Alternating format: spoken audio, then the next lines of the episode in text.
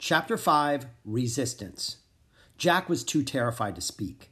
Annie slowly held up two fingers and a V is for victory sign. What is she doing? Jack thought wildly. We don't know who this guy is. The man glared at Annie for a moment. Then his craggy face broke into a smile and he held up his fingers in a matching V. Oh man, Jack thought, did we really just find a member of the French resistance? Who are they, Gaston? A woman called from the barn doorway.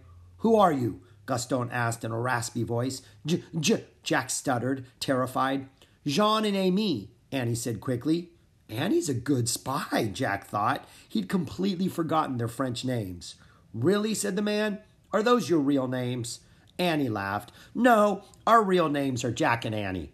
Oh, brother, Jack thought. She's a terrible spy. And what are Jack and Annie doing in our barn? asked Gaston. We're hiding from the Nazis, Annie said. Well, then, said Gaston, you are in the right place. For the moment, you are safe, children, said the woman, stepping forward. She wore a shawl around her shoulders and a kerchief over her dark hair. Hello, my dears. My name is Suzette, and this is my husband, Gaston. Nice to meet you, said Annie. Come with us, back to our house, said Suzette. Jack and Annie climbed out from behind the hay bales and followed the French couple to the door of the barn. Before they left, Gaston blew out his lantern light. Silence, he ordered, until we get into the house. Gaston and Suzette led Jack and Annie through the dark to the front door of the small stone farmhouse. Once they were inside, Jack and Annie looked around the room. It had a low ceiling, candles burned on a heavy wooden table, a fire flickered in a large fireplace. Suzette placed an iron bar over the front door, while Gaston closed the window shutters. Sit, children, said Suzette. We will have apple cider, and we will share our dinner. Jack and Annie sat at the table near the hearth. A pot hung over the fire. Jack relaxed a little as he smelled roasting potatoes, onions, and carrots. Gaston poured cider into mugs, and Suzette prepared four bowls of stew. Then the couple joined Jack and Annie at the table. The fire crackled as they all quietly sipped cider and ate their dinner. When they were finished, Gaston leaned back in his chair and lit a pipe. You know, he said, when the Nazis were here earlier, they were not looking for you. They weren't? said Annie. No, they were looking for two paratroopers who had been spotted dropping into a field near here, said Gaston. Oh, then they were looking for us, said Jack. No, no. Gaston stopped and gave Jack a funny look. Unless you two could be those paratroopers. Yes, we could be, said Annie. But no, said Gaston. How could two children parachute into Normandy? And why? We're working with agents of the SOE, said Annie. But no, Gaston said again. Oh my, said Suzette. Are things so bad that children are being recruited as spies now? Well, not just any children, said Annie. We were asked because one of our best friends is an SOE agent. We have information that she is three miles east of Caen. We're supposed to find her and get her out of France. Then you two do not have far to go, said Gaston. We are only four miles northwest of Caen. There is great danger, though, said Suzette. The city is surrounded by Nazi patrols. You will need the right papers. We have identity cards, said Annie. Good, said Gaston, standing up. Come with me. We will hide you here tonight and help you get on your way in the morning. Thank you, said Jack, standing up with Annie. Thanks for the dinner, Annie said to Suzette. It is my pleasure to feed two brave children again, Suzette said. Why did she say again? Jack wondered. Come along, Gaston said, waving his arm. Jack and Annie followed him to a room off the kitchen. Gaston pulled aside a floor rug, revealing a trap door. He lifted the door, and then, carrying a lantern, he led Jack and Annie down a staircase to a cellar. Hundreds of wine bottles sat in racks along the walls of the dank, musty room. Suzette will bring bedding, said Gaston, and you can keep the light with you. He placed the lantern on a long table and then started back up the steps. Without looking back, he raised his hand. Good night, he said. Thank you, called Jack and Annie. When he was gone, Annie sat down at the table. Wow, they saved us, she said. For now, said Jack. I wonder what these little rubber blocks are for, said Annie. She picked up a small block from the table and held it to the lantern light. Look, it has the letter H on it. Jack walked over to her. On the table were dozens of small rubber blocks and several stacks of paper. And this one has the letter S, said Annie, holding up another block. Here's a D, said Jack. S and U, they're all letters. It must be a printing set. Check this out, said Annie. She picked up a piece of paper from one of the stacks on the table. She showed it to Jack. He read the print on the page aloud Hope and courage. Freedom soon. Annie thumbed through more papers in the stack. They all say the same thing, she said. It's a bunch of flyers. Do you think Gaston and Suzette secretly passed them out? Here is your bedding, children, said Suzette, coming down the steps to the cellar. When she saw Annie holding one of the flyers, she stopped. Did you and Gaston print these? Annie asked. Suzette crossed the room and stood in the lantern light. No, we didn't, she said softly. Our sons did. Your sons? asked Annie. Our brave twins, Tom and Theo, said Suzette. They are couriers for the French resistance. What are couriers? asked Jack. Couriers travel on bicycles, delivering messages from one resistance group to another, said Suzette. Tom and Theo also printed flyers to give people hope. On their courier routes, they sometimes posted them when no one was looking. Only one day someone was looking. What happened? asked Annie. Three months ago, we received word that Tom and Theo were picked up in Paris by the Nazis, said Suzette. So, they're in prison now? asked Annie. Suzette took a deep breath. We do not know what has happened to them, she said. I'm sorry, said Annie. Are Tom and Theo children? They are young men, twenty two years old, said Suzette, but they will always be our children. Are you and Gaston in the French resistance too? asked Jack. Suzette nodded. Our job is to gather and send information. She turned away from them. But now my job is to make your beds. We'll help, said Annie. She and Jack helped Suzette spread the threadbare blankets on the floor. I fear you will not be so comfortable, said Suzette, but at least you will be safe. That's all that matters, said Jack. Thank you, Suzette, said Annie, and she hugged the kind Frenchwoman. Try to sleep now, children, said Suzette. You will need all your strength tomorrow to find your friend. Then she climbed the stairs and closed the door to the cellar. That's so sad about their boys, said Annie. Yeah, said Jack.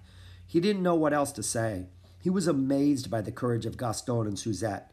Even after their sons were caught, the couple was willing to risk their lives to help others. So tomorrow we head to Caen, said Annie.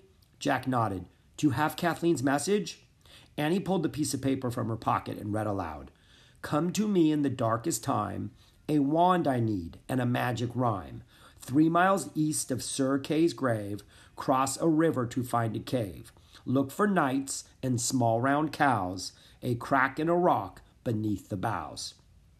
So we figured out the first four lines, said Annie. We know Kathleen needs magic, which Teddy forgot to give us.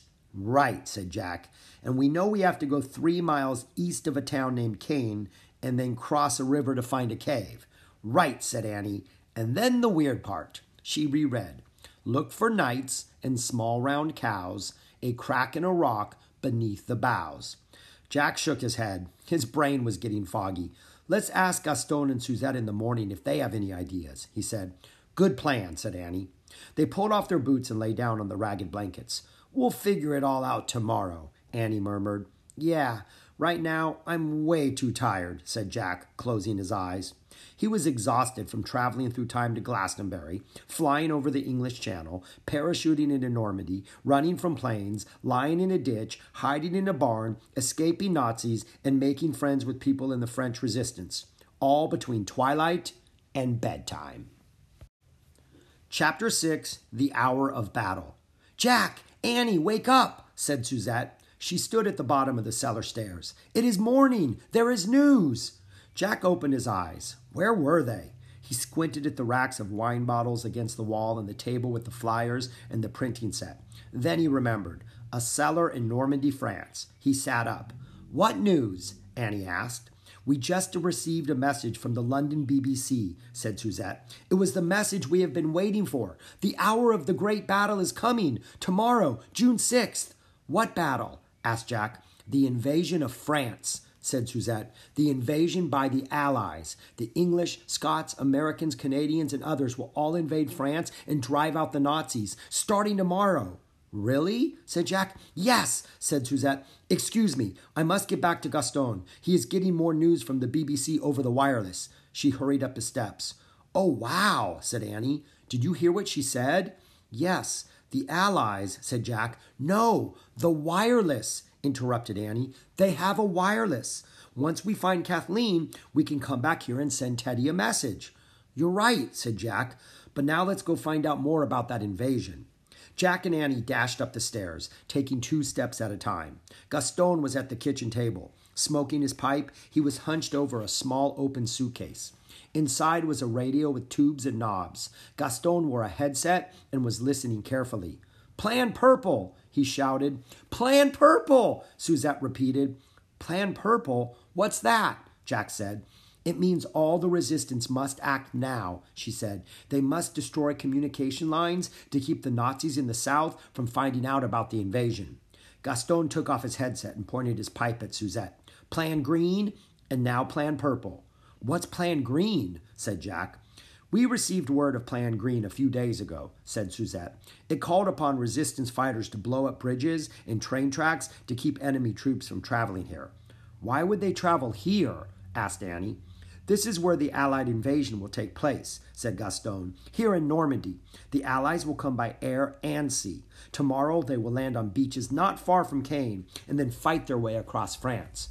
Oh man, I get it now, Jack murmured. D Day. Tomorrow is D Day. Listen to me, children, said Gaston. He pointed his pipe at them. You must tell no one what we have just told you. We won't, we promise, said Annie, shaking her head. And you must leave France at once, Gaston said. Now.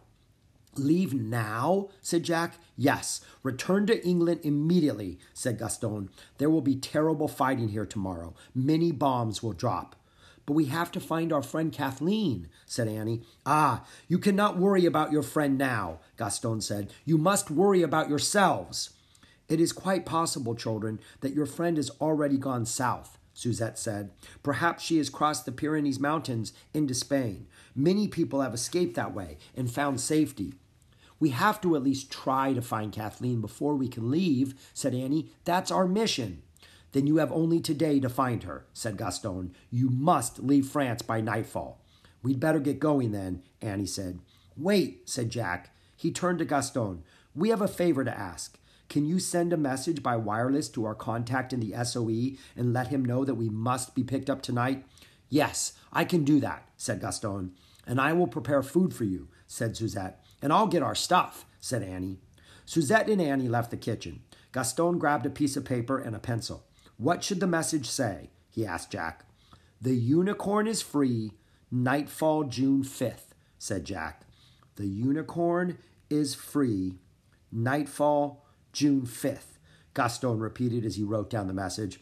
I like that, he said, nodding. The unicorn is free. It sounds very hopeful.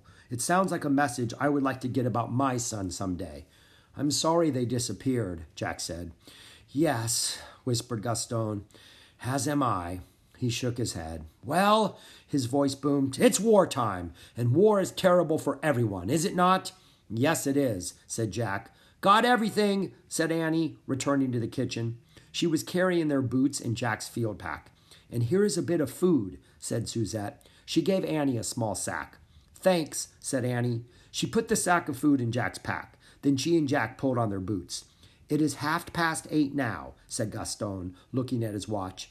It will be dark by eight o'clock tonight, so you have nearly twelve hours to find your friend. Oh, we almost forgot to ask you, said Annie. She pulled out Kathleen's rhyme. This is the message she sent about where to look for her. She read aloud the third and fourth lines of the rhyme. Three miles east of Sir Kay's grave, cross a river to find a cave. So we know we go to Caen first, said Jack, since that's where Sir Kay is buried. And then we'll head three miles east from there and cross a river. The River Orne, said Suzette. Great, said Jack. And then we look for a cave. Yes, but there are many caves east of the river in Mondeville, said Gaston. Long ago, they mined limestone rock in that area, creating caverns and tunnels. I wonder how we find the right one, Jack said. I do not know, said Gaston, frowning. Here are the next lines, said Annie. She showed Gaston the message and read aloud Look for knights and small round cows, a crack in a rock beneath the boughs. Knights, growled Gaston. What does your friend mean? Knights in armor? Knights from the Middle Ages? Annie shrugged. Small round cows? said Suzette. She shook her head. That doesn't make sense to me. Nor to me, said Gaston. It's okay. We'll figure out that part later, said Annie. You've been a big help just telling us about the River Orne and the caves in Mondeville. She put the note back in her pocket. Let's go, said Jack. He took his field pack from Annie and pulled it on. Come along, then, said Gaston. He led them out of the farmhouse into the chilly morning. The windy air smelled of wood smoke. The sky was overcast. Do you have money? said Suzette. Actually, no, said Jack. Gaston, said Suzette.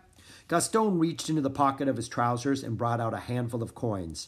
French francs for you, he said, handing them to Jack. Thank you. Jack dropped the francs into his pocket. Gaston, they will need bicycles too, said Suzette. Yes, yes, come along, said Gaston. They all followed him to the barn. Gaston stepped inside and came out a moment later carrying two bikes.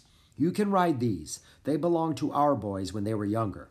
Just follow any road to the south, said Suzette, and you will come to Caen. Keep to the back roads, said Gaston. There were fewer motor cars on them. Which way is south? asked Annie. Wait, I will give you something to guide you. Suzette slipped back into the house and returned a moment later. Take this compass. It belonged to Tom and Theo.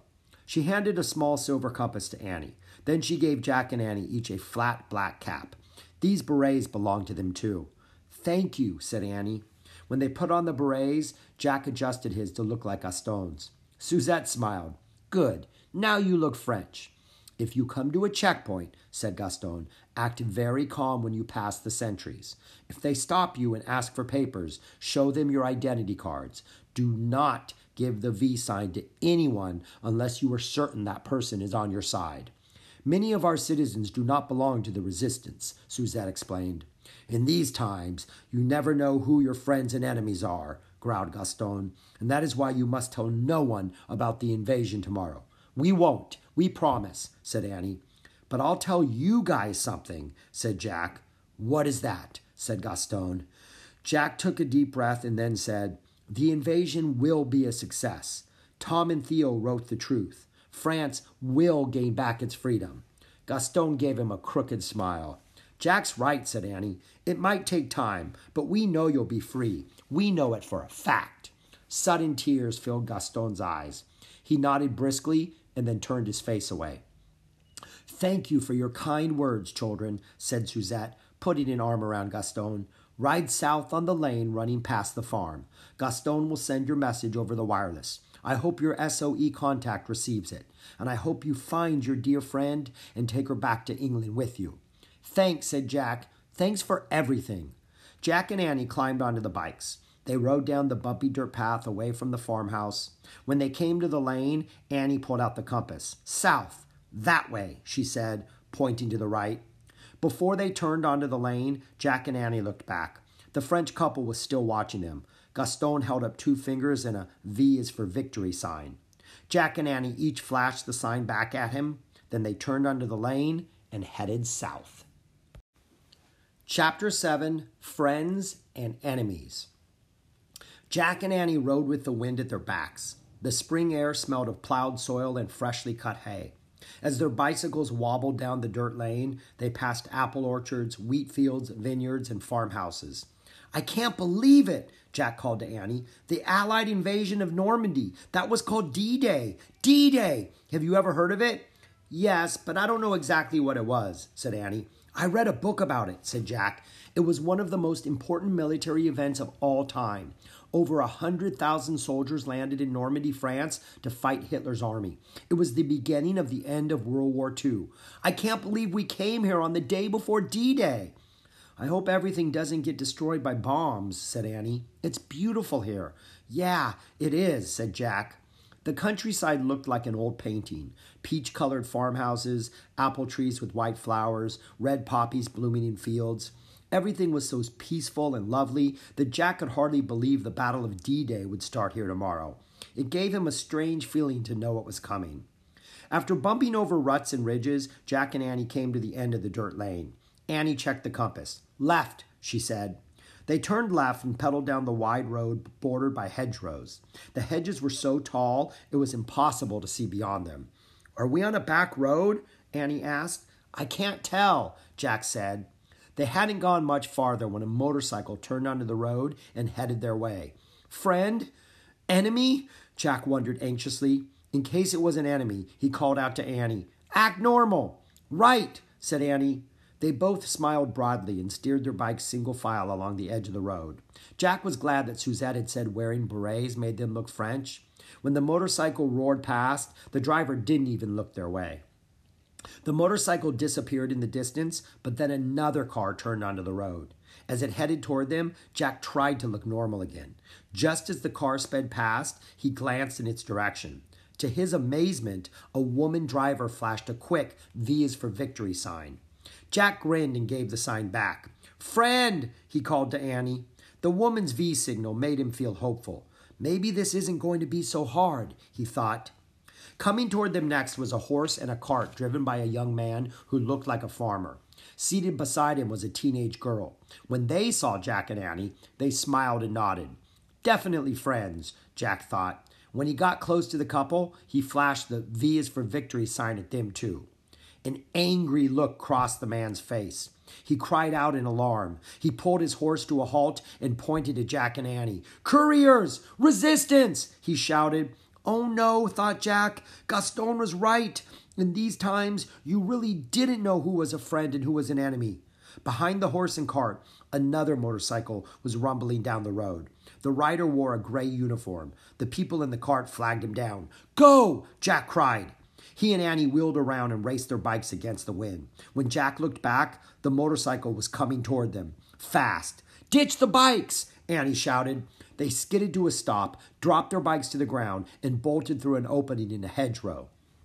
Scraped by branches and thorns, they pushed their way through the narrow gap until they burst onto farmland. As they ran through a cow pasture, Jack looked around wildly for a place to hide. Barn! he cried, pointing. He and Annie ran toward a red wooden building next to a silo. When they drew closer to the entrance, they saw a man in white clothes putting two large milk cans into the back of a white truck. Help! cried Annie. The milkman looked startled, but as the motorcycle crashed through the hedge at the edge of the property, he seemed to understand everything at once. Quick, in the truck, he shouted. Jack and Annie scrambled into the back of the truck and found a hiding place behind rows of tall milk canisters. Crouching behind the canisters, they covered their mouths so no one would hear them gasping for breath. The milkman slammed the back door of the truck shut. There was a panel between the front seat and the windowless back area. Jack and Annie sat in the dark and listened to the motorcycle thunder closer and then stop. Through the closed door, they could hear bits of conversation from outside. Yes. Two. Boy and girl. Resistance couriers. Yes, you are sure? Yes. Good. Thank you for your help. Moments later, Jack heard the motorcycle rev up and drive away. The milkman started his engine. Then, with the large canisters jiggling in their crates, the truck began bouncing over the road. I guess we're going with him, whispered Annie. I wonder if he's a friend or enemy, whispered Jack. A friend, said Annie. He must have told the motorcycle guy we went in the opposite direction. Or he could be taking us to the police, whispered Jack. Maybe the motorcycle guy was thanking him for locking us in his truck and taking us to the Nazis. Oh no, I hadn't thought of that, Annie whispered. Clutching their berets, they jiggled with the clattering milk cans as the truck continued on. After a while, the milk truck stopped again. It sounded like the driver was getting out. Jack froze. He heard the back door handle click, then the door swung open. The milkman pulled out a large milk canister and whispered, All clear. Hurry. Thanks, said Annie. Leaving the door open, the milkman carried the canister away from the truck. Go, said Jack. He and Annie jumped out of the back of the truck. It was parked in front of a long building with a sign that said Caen Milk Processing Plant. Look, we're in Caen, said Annie, pointing to the sign. Isn't that great? Go, go, said Jack. He and Annie raced across the street and headed down a narrow alley. Wait, Jack said, stopping in his tracks. We shouldn't run. It will make us look suspicious. They stopped for a moment and tried to catch their breath. The milkman was a friend, said Annie. Definitely, said Jack. Okay, let's go. Act normal. Jack and Annie stepped out from the alley and into a busy town square. In the middle of the square was an outdoor market. Women with children strolled from booth to booth, buying lettuce, peas, potatoes, flowers, linens, and lace. Surrounding the square were cobblestone streets lined with quaint buildings. There was a church covered with ivy, a small train depot, and a sidewalk cafe with a red striped awning. Again, Jack found it difficult to believe that a great battle was about to take place. This is all going to change tomorrow, he said to Annie as they strolled through the market. I know, Annie said. I wish we could tell everyone to leave today. Yep, said Jack. He looked at a clock tower in the square. It's almost ten. We have ten hours left until nightfall. Well, we're in Caen, said Annie. Now we have to go three miles east to the River Orne and the caves of Mondeville. Right, said Jack. Excuse me, Annie called to a young woman pushing a baby buggy. Can you please tell us how to get to Mondeville? It is very easy, said the woman. Just a short train ride. You get off at the first stop. She pointed to the depot next to the cafe. Thanks, said Annie. You're welcome, said the woman. She waved two fingers and kept pushing the carriage across the square. Friend, Annie said to Jack. How do you know? he asked. She gave me a V as for victory sign, said Annie. Or maybe she just happened to use two fingers to wave to you, said Jack. Even though the milkman was a friend, we can never be sure who our friends and enemies are. Remember the farmer and the girl in the cart? Yeah, I didn't see that coming, said Annie. Not in a million years, said Jack. I thought, said Annie. The roar of engines interrupted her. Four open black cars rolled into the square and parked in a line. Each car had a red, white, and black symbol on the sign. Side. Jack recognized it as a swastika, the symbol of the Nazis. Soldiers got out of the cars and stood at the edge of the square watching the shoppers. They wore gray uniforms with black belts and tall boots. Enemies, Jack said under his breath. Definitely, said Annie. Chapter 8 The Train. With the arrival of the Nazis, the atmosphere in the square changed. Vendors fell silent. Shoppers lowered their heads and grabbed the hands of their children. We should catch that train as soon as possible, said Jack. You bet, said Annie. Look normal. With their hands in their pockets, Jack and Annie walked as calmly as they could from the market toward the train depot. With quick steps, they crossed the street and entered the small station. Tickets, Jack said to Annie. He headed to the ticket window and placed some coins in front of the ticket agent. Two for Mondeville, please.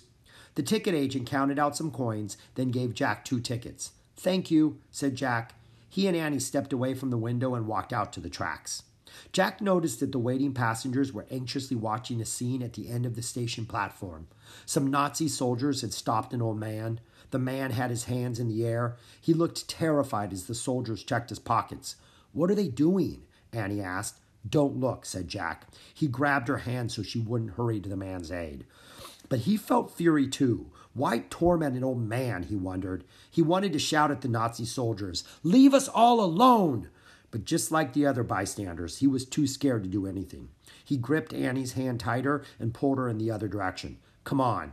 To Jack's great relief, he heard the train whistle blow. Soon the train rounded the bend, puffing steam. The crowd stepped back as the black engine chugged into the station. It let out an ear piercing shriek and jolted to a stop. Doors slid open, and people stepped out onto the platform and headed for the station. All aboard! shouted the conductor, and the waiting passengers moved toward the tracks. Jack and Annie climbed into one of the rear cars. Where are our seats? Annie asked Jack. I don't know, he said. He looked at their tickets. It says second class. Excuse me, where are the second class seats? Annie asked an older woman with a friendly face. Follow me. The woman led them up the train corridor and stopped in front of an empty compartment. You can sit in there, she said, then continued on her way. Annie and Jack opened a glass door and stepped into a small space with four seats. Jack pulled off his field pack and sat down next to Annie near the window. I hate them, said Annie. Jack knew exactly who she meant. The whistle blew, the train jolted and began moving. Huffing and puffing, it left the depot and chugged down the tracks away from Caen. It's a short ride, said Annie. Not short enough, said Jack. Listen. Even above the roar of the train, he could hear boots stomping down the corridor outside their uh, compartment. Ignore them, said Annie. Got it, said Jack. Oh, Jean, look, lovely trees. Annie pointed out the window. Yes, Amy, they are lovely, exclaimed Jack. Remember, before he could finish, the door to the compartment slid open. Two Nazi officials stood in the doorway. Identity papers, please, one said. Jack's heart started to pound, but he turned and faked a friendly smile. Oh, yes, sure, he said. He pulled out his identity card and showed it to the official. Annie smiled and showed her card too. The soldier looked carefully at the cards, then handed them back. Your bag now, he said to Jack, holding out his hand. My pack? Sure, said Jack. But before he could hand over his field pack, Annie snatched it away from him. Why do you want it? she asked the man, grinning.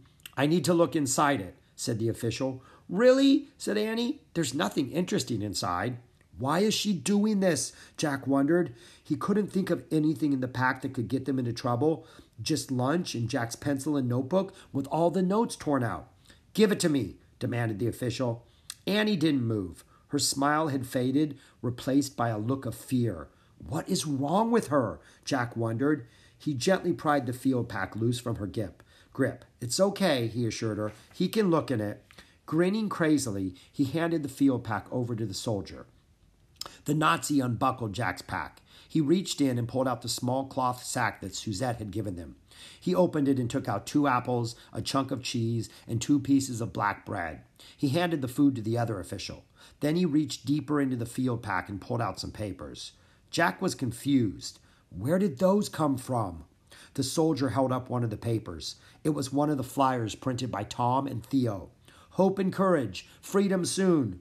The soldier put the papers back into the pack. Then he narrowed his eyes at Jack. So you are working for the other side? What? No, said Jack. He looked at Annie. How? Sorry, Annie whispered. I wanted to help them. Tom and Theo. Stand up, the official barked at Jack. No, cried Annie. Please, he didn't do anything. It was me. I did it. The Nazi official pushed Annie aside. Boy, I am placing you under arrest, he said. But just as the man reached out to grab Jack, an explosion rocked the train car. The sound of screeching brakes split the air. The train ground to a sudden stop. Jack and Annie were thrown from their seats. The soldiers fell to their hands and knees. Passengers scrambled up the corridor, screaming and yelling, What happened? What happened? Resistance! Blew up tracks ahead! The two Nazis jumped to their feet. Ignoring Jack and Annie, they hurried away from the compartment. Jack looked out the window. A few hundred yards in front of the train, black smoke was rising into the air. Plan green, he said. Let's get out of here. He grabbed his field pack and started out of the compartment. But more soldiers were running down the corridor, shoving all the passengers aside. Annie grabbed Jack's arm. The window, she cried. Out! Climb out! Jack straddled the window ledge, then swung his leg over and dropped to the embankment below. He reached up and helped Annie drop to the ground, too. Looking down the tracks, Jack saw train workers and soldiers running toward the billowing black smoke. Sirens were screaming. Passengers were fleeing from all the cars on the train. Come on, said Jack. He and Annie ran down the embankment toward some woods near the tracks. Then they took off through the brush, weaving around mossy trees and pale spring ferns. They pushed back twigs and vines, trying to get as far away from the train as possible. Are we heading in the right direction? Jack asked, panting. Annie pulled out the compass and looked at it. Yes, southwest. Good. Keep going, said Jack. They ran until they came to, an, to the edge of a road. Up the road, a bridge crossed a wide river. A sign next to the bridge said, River Orne. That's the river we want, cried Annie. Cross a river to find a cave. Cross it, said Jack. He and Annie hurried to the bridge and raced across the river. On the other side was a small restaurant. A sign on the front said, Sylvie's Bistro. Stop! Stop! said Jack, gasping. Before we go any farther, let's stop there, rest, and make a plan. Great. I'm dying of thirst, said Annie. They caught their breath. Then they straightened their berets, smiled faked smiles, and walked into the bistro. Inside the crowded dining room, the air smelled of coffee and cigarette smoke. Jack and Annie slipped over to an empty table and sat down. I'm so sorry, Annie said, leaning toward Jack. I didn't mean to get you into trouble. I. Before she could go on, a teenage waitress brought silverware and menus to their table. May I help you, sir? the girl asked Jack. For a moment, Jack just stared at the dark haired, rosy cheeked girl. He was still in a daze, both from being arrested and from the explosion. Can we have two lemonades, please? Annie asked. The waitress nodded and left. I'm so sorry, Annie whispered again to Jack. When I went down to the cellar to get our stuff, I grabbed a bunch of flyers and put them in your field pack. Why? asked Jack. Why would you do that? I thought while we were looking for Kathleen, we could do what Tom and Theo did, said Annie. You know, put up flyers when no one was looking. It seemed like a good, okay, okay, I get it, said Jack, but we can't worry about their mission. We have our own mission. He reached into his pack and pulled out the flyers. We have to get rid of these. If we don't, Jack, Annie said, looking over his shoulder. Jack turned around. The waitress was standing behind him with their lemonades. When her gaze fell on the flyers in Jack's hand, her eyes widened. Jack clutched the batch of paper, papers to his chest. Without a word, the waitress put down their drinks and hurried to the kitchen at the back of the bistro. We have to go, said Jack. She saw the flyers. He jammed the papers into his pack. Wait, said Annie. We can't, said Jack. She's gone to tell someone, like her boss. They'll call the police. Before Jack and Annie could stand up to leave, the waitress burst out of the kitchen with a tall, stern looking woman wearing an apron. The woman's heavy shoes clomped on the wooden floor as she headed over to Jack and Annie. My mother wants to talk to you, the waitress said. Oh no, thought Jack. The woman pulled up a chair and sat down. She leaned forward. Tell me, please, she whispered, how do you know Tom and Theo?